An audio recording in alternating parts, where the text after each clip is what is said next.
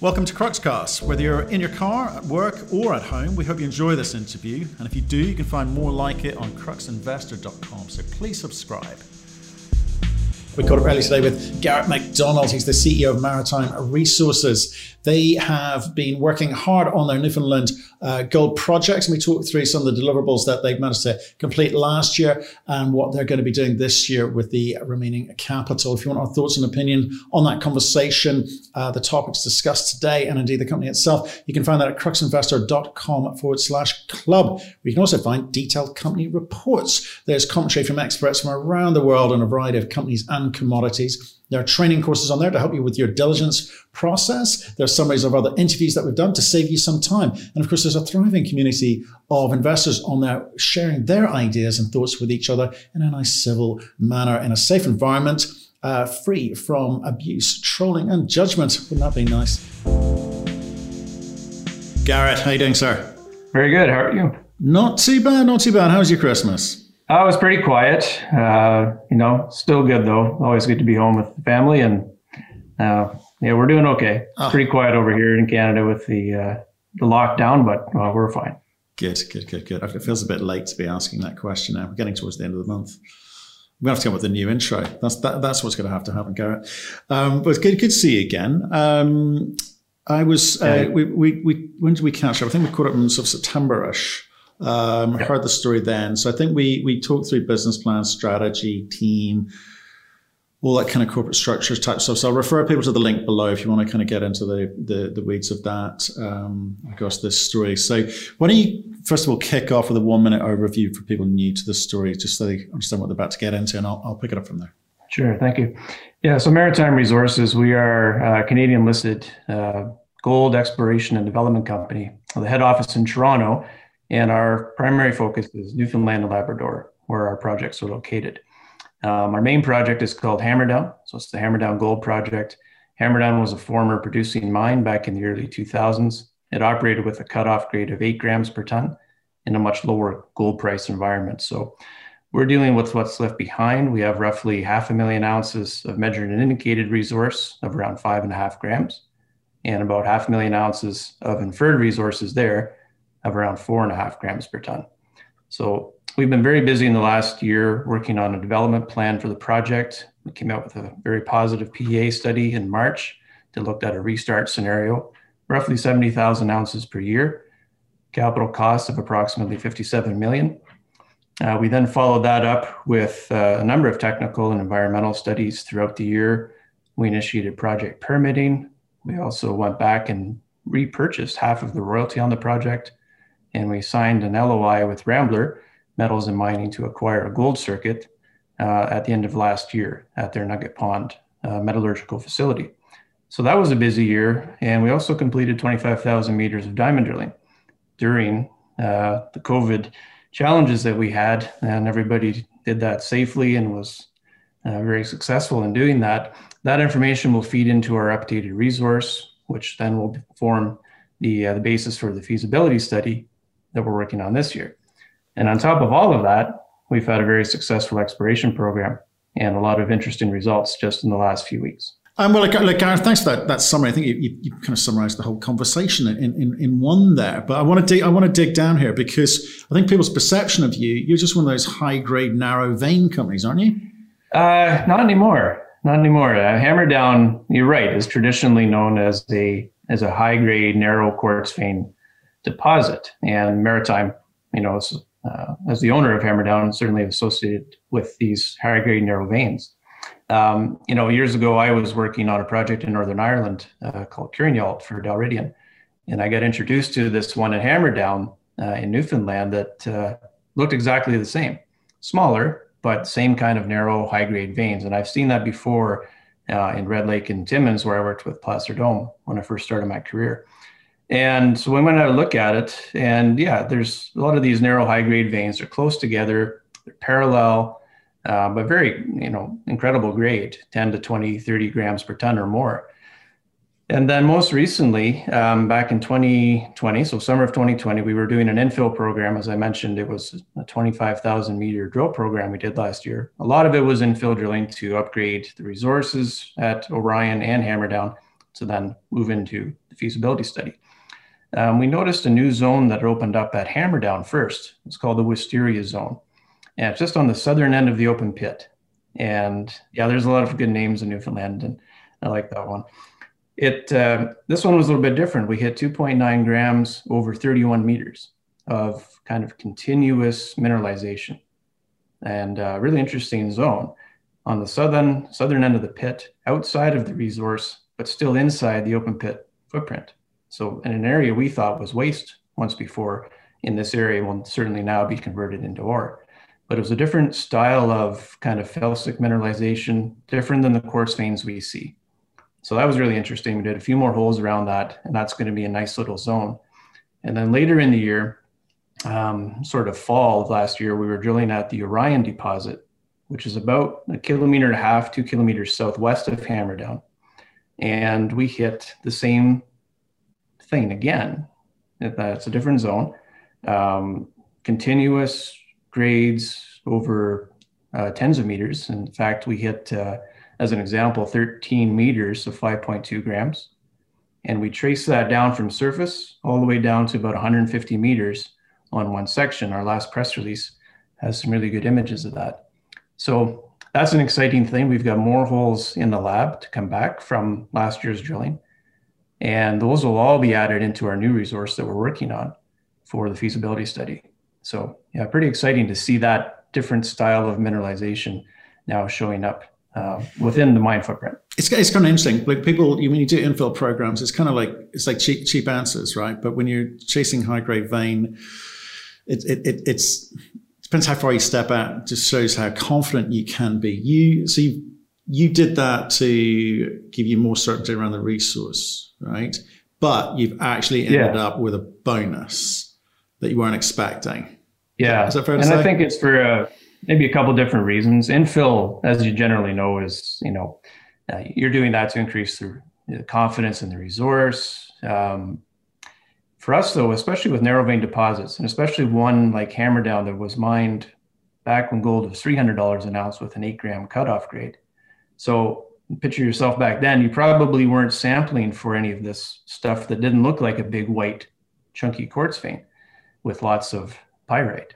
So I think sampling really played into our uh, program last year. It, I was like, I know it did because we were sampling pretty much everything. And lo and behold, we're finding this mineralization that I think previous operators never looked for. So in the infill program, yes, we're getting the new information, but now we're seeing the benefit or the bonus, like you say, of of sampling and seeing what's really there. So yeah, it's pretty exciting. One of your big deliverables this year is a feasibility study, right? So when you, when something like this, which you weren't expecting, you didn't drill expecting to find this, does that slow things down for you? Because you're gonna you're gonna have to reassess how you approach this, or is it just business as usual? You've just got a few bonus ounces. I think it's a few bonus ounces, to be honest. I don't think it's going to slow us down at all. Uh, Hammerdown was really well understood um, anyway. Has a lot of drilling. It was mined for four years once before. We know a lot about that deposit. In Orion, where we're seeing these these uh, these new results recently, it was part of our PEA mine plan. Um, I think the ounces or the you know the mineralization we're looking at most recently with this uh, drilling is fairly shallow, so it's likely that it was already in the mine plan, and now I think we can just make it a little bit better.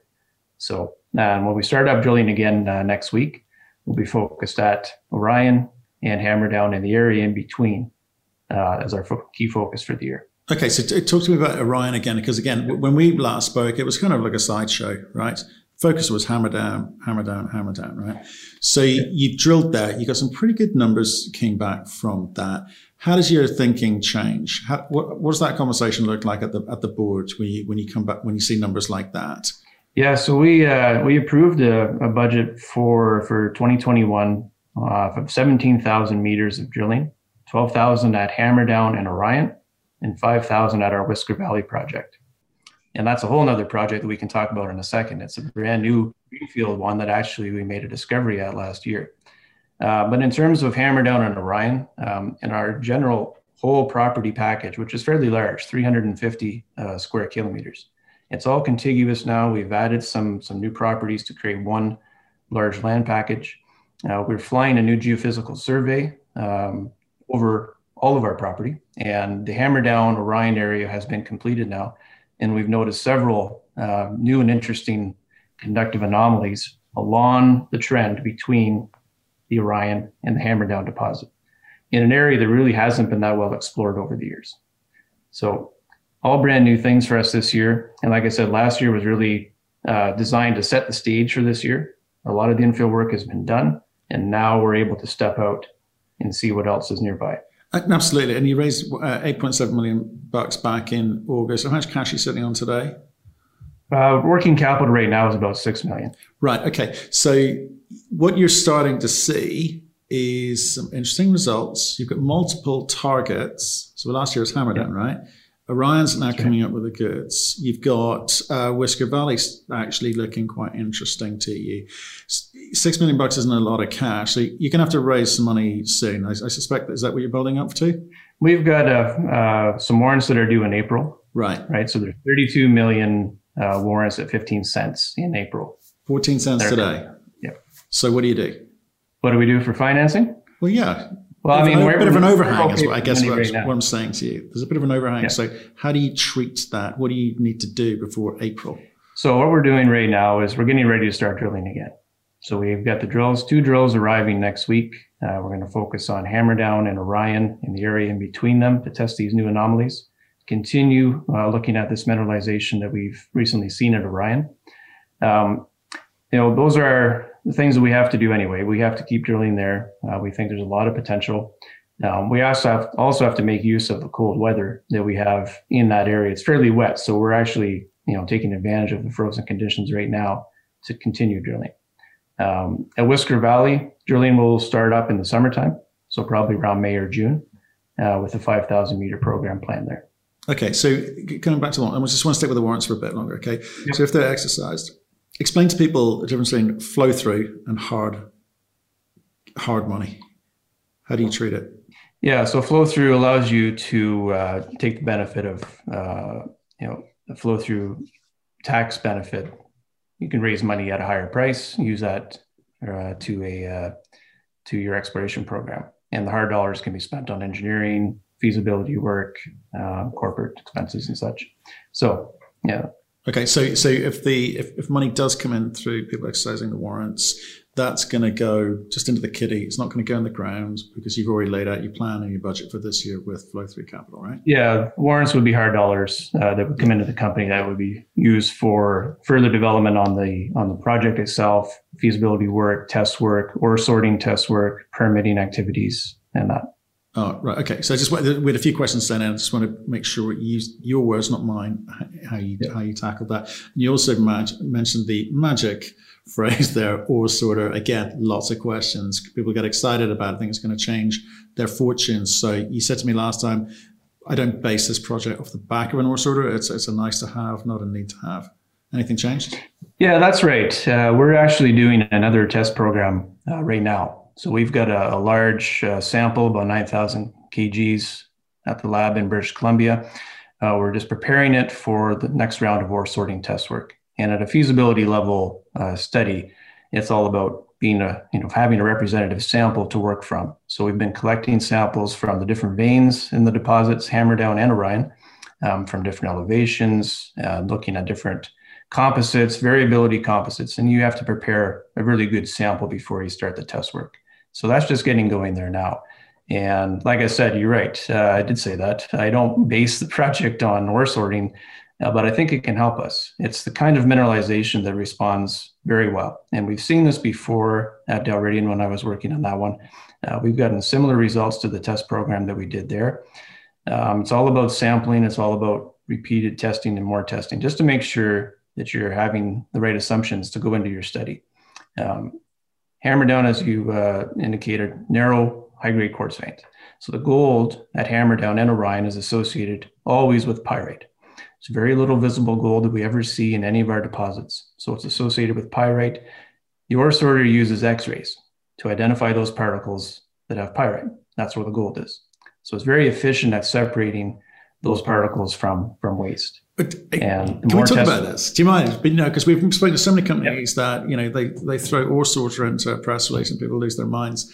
Um, but the process you're going through is, is really about understanding your ore body and then selecting the, the best ore sorting process because you know different the different ore sorters for d- different requirements and different needs. So if you make a decision, what sort of monies are you going to need to spend um, installing a ore sorter at your, I guess, the the plant, which you've just done a deal with uh, Rambler on. Um, what sort of monies are we talking about eventually? Yeah, the ore sorting plant was actually built into our, our PEA capital estimate. Um, so, I mean, the total project was 57 million. We had outlined in the PEA. Um, about uh, a third of that would be for the ore sorting plant, and that would be based at site. And that's the whole idea that we're trying to, uh, I guess, uh, save money on haulage because it's a fairly haul, fairly long haul to get from our project to the mill. So the less waste that you transport and then process, the better off you are. So we would crush and sort at the site. The product would go to the mill. The rejects that come off, and we've tested them, are very low grade in the range of 0.3 grams per ton. Those rejects, crushed rejects, would get then put back into the mine as backfill or placed into the open pits for long-term closure. So there'd be no sulfides remaining on surface. Okay, yeah. so it's a, it's a very efficient process if you can once once you've installed it. Um, how does your current network uh, fit into all of this assessment too? Because it all kind of works together, doesn't it? Yeah, and what we're doing at the feasibility stage is basically another round of metallurgical test work. So what we'll do is we've taken this large composite that we have here from the mine, from the different veins, different uh, elevations throughout the mine plan um, creating these composites. We can send those through the ore sorting test work, and the products from that will then go through our flow sheet in the lab, simulating what the process plant can do. Um, you know, we have the advantage as well with Hammerdown of having the ore from the mine run for four years already through this process plant. So we've got a lot of good data. We're just confirming again um, that that data is correct uh, when we go into the feasibility study. But yeah, there's a lot of data on this project for sure. Yeah, and and talk to me about the mill now. So you've done the deal with Rambler. So who who uh, came out of it best? Uh, both. I would say it's a win-win deal for both companies, of course. Um, and we are we're not closed on the deal yet, but we announced the LOI in uh, end of December last year, just before Christmas. So what it does is it, you know, there's an idle gold plant that they have, and it's a process plant that was built by Richmont a long time ago, back in the early 2000s.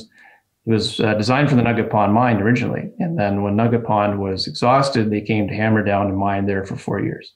So since that time, and around 2012, I think was the last time that it was operated, uh, it's been sitting there idle. So it's a non-core asset for for Rambler, and so they're looking to monetize that, and it works out for us that it's uh, it's perfect mill for us uh, at this time. Can you talk? Can you give us an indication of um, the the terms, uh, any liabilities associated with it? I mean, What's that look like? Yeah, so the terms for the transaction uh, was a cash cash purchase of 2.0 million US plus 500,000 shares of Maritime for the Nugget Pond Gold Plant, with access to the tailings pond, and a number of other non-core gold properties that they have in their uh, portfolio. Are there any say any any liabilities in terms of remediation and future costs, etc.? What we would do is we would share in our costs and in our impact of the property. So based on our pro rata share of, of production at the site with respect to sustaining capital or closure costs uh, or any operating costs that the companies would share, then we would certainly uh, pay our pro rata share of that. Right. Okay. Okay. And and, and I guess the kind of ESG component kind of falls into this uh, too, because you you talked last time to me about the need to make sure that in fact, I think you hired someone around that around last time we spoke um, to, to, come board and look at kind of sustain, sustainability issues, environmental issues. Uh, did they come on board? Did they join you? Yeah, we did. We hired a new VP of Environment and Sustainability. Uh, name's Perry Blanchard. He was previously at Kirkland Lake Gold at Detour, uh, Voisey's Bay before that, and he's a local resident living in Kings oh, okay. Point, Newfoundland, five minutes away from the project. So yeah, no, it was, it was a great addition to our team, and especially now that we're starting to to permit the project. And uh, so he's he's been a great help in working with the local communities and the local government, who's both of which have been very supportive. And uh, no, it's been really good. So um, support. I mean, that's fantastic for him. Five minutes drive to work. I like that. Uh, I'm, I'm jealous. Yeah. Um, but with regards to um, dealing dealing with um, people locally, I mean, you got to go through various kind of permits and licensing and stuff, and you do need you need do need the support of of um, local First Nations, local uh, people as well. Um, uh, where are you in, in all of that in terms of helping people understand what it is that you're trying to do? Yeah, we've been pretty active last year uh, in the community. Uh, we do a lot of work with the local school, Valmont Academy.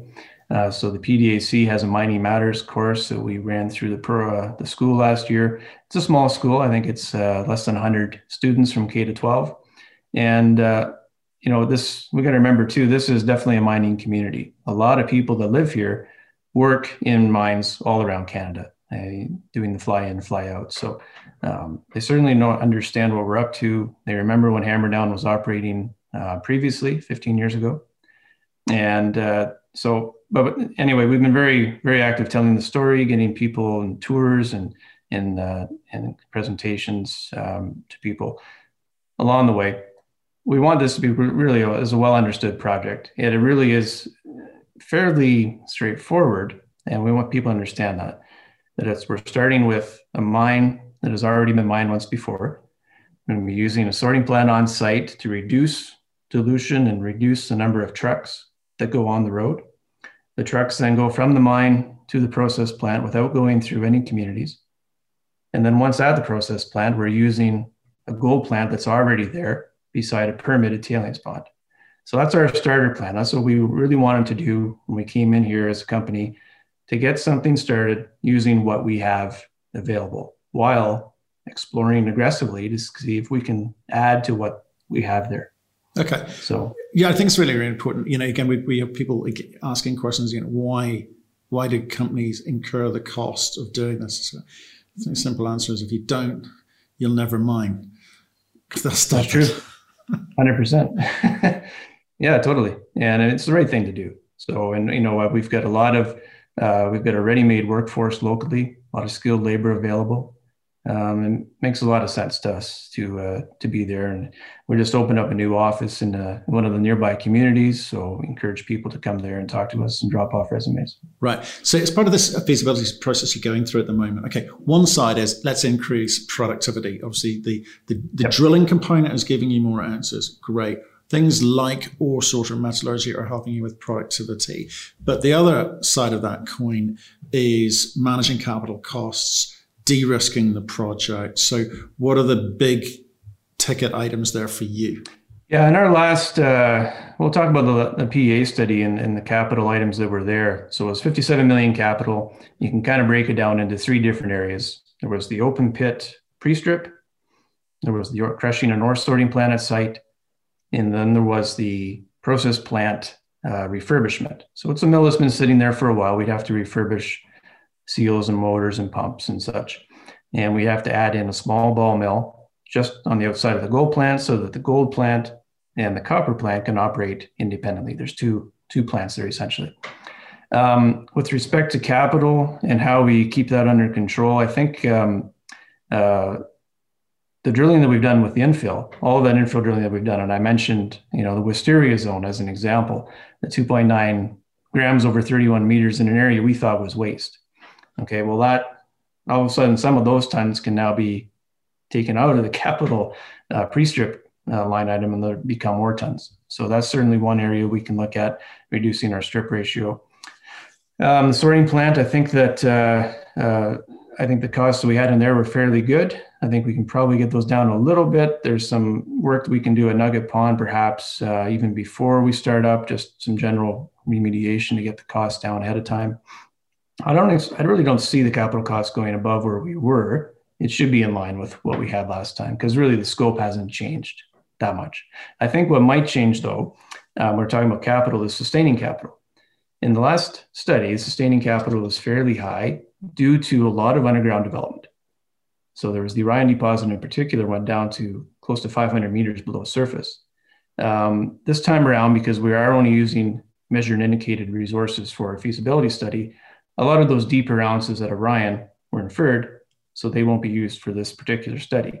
But we've replaced, I think, a lot of those ounces closer to surface with some of this recent exploration success that we've had.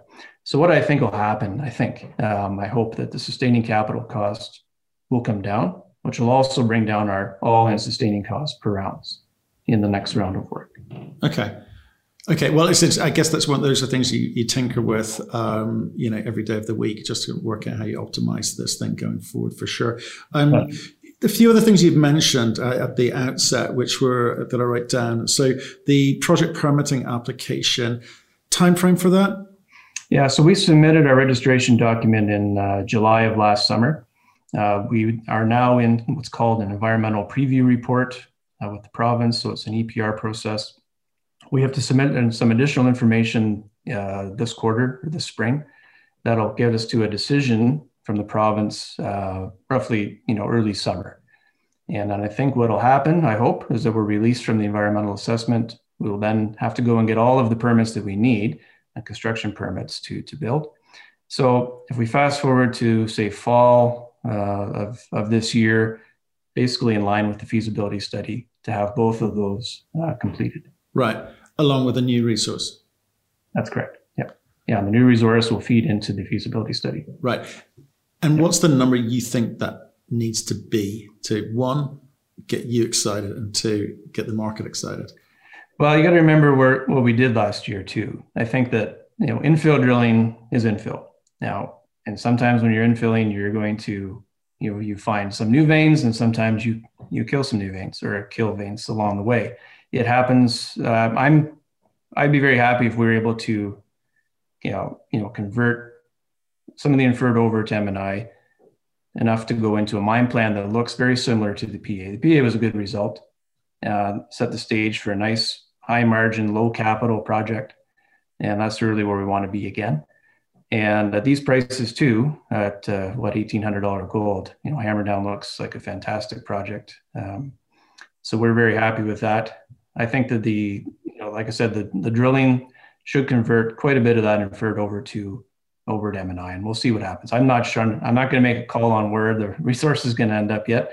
I don't know, but uh, you know, a lot of the work was infill related, so it's about conversion. It's not so much about adding to the resource right now. Okay, um, it was a just under 58,000 ounce number on a nine-year life of mine, sub a thousand bucks AISC it was solid, yep. right? But with these new answers you found, are you going to be able to get anywhere near the 100,000 ounce number which you are targeting? I think eventually we'll get there. I would like to get there definitely. I think that's the ultimate goal of the company is to be a 100,000 ounce a year producer. And we can do that hopefully from three or four different sources of feed. I think it's based on our success at, uh, at Hammerdown getting that up and running, 60, 70,000 ounces a year so where then does the extra 30 or 40,000 ounces a year come from?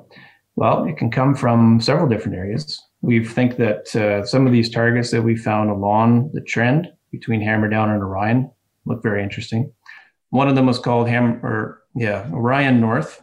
It's a new uh, VTEM target that we identified, and we even have a new discovery already within within that area. We drilled a new vein system. I think it created 22 grams over 0.44 meters right on the edge of this new anomaly that sits between the Orion and Hammerdown deposits. So there could be something else happening within this corridor. There's this new zone that we uh, are drilling now at the Orion deposit, thicker, higher grades over you know nice widths. Um, and then there's also our Whisker Valley project, which is only a few kilometers away from Hammerdown, where we had a new discovery last year of just over five grams over uh, six meters. So I think if we can add kind of a hub and spoke idea to what we have, if we get the mill going, supplied with feed from Hammerdown, and then grow from there at a cash flow. That's always been the idea for the company. Right. And I think. Okay. So I guess you've got a lot of new data coming through all the time. You, are going to be able to update us as you progress. Um, question about the royalty. Why now? We were able to take advantage of the royalty buyback uh, last year. Uh, we purchased the half of the NSR on Hammerdown. So there was a 2% NSR on the Hammerdown project itself. Uh, we bought half of that back at a discount for 750,000. So we thought it was a good idea at the time, um, and it makes sense for us to, to take that down. It gives us some flexibility into the future, obviously improves the project economics. uh, for us, and uh, we've had a lot of interest in in from other people looking at that royalty, but it's not our priority at the moment. We think we can continue going as we are, but um, yeah, it seemed like the right thing to do at a discount. And sure, uh, was a good deal for us. Okay, fantastic. And then just remind me again. I, I think you may have mentioned it earlier. So you're going to go back out to market to raise capital when? Uh, we're looking at that now. We're not sure. We have six million in, in working capital right now. We've got the warrants coming due in April, right? So some of those perhaps may get exercised. Uh, we're not sure yet, but we hopefully are. Right, because I mean that's the, that's the one thing about this story is just looking at the share price for the last few months. It's been flat. Okay, you're about 17 cents when we last spoke, and you've been bouncing around, but 14 today. What do you think the things that are going to get people going again are? What, what do you need to be saying and doing? Yeah, I think it's been flat for a while. Um, really, like I said, we've been in you know permitting, we've been in technical study mode, environmental study mode, infill drilling, and doing that kind of thing. So getting the project ready for the next stage. But now, now we're starting to see these new exploration results coming out of you know the step out drilling that we've done. So not so much infill anymore, actually adding to the story.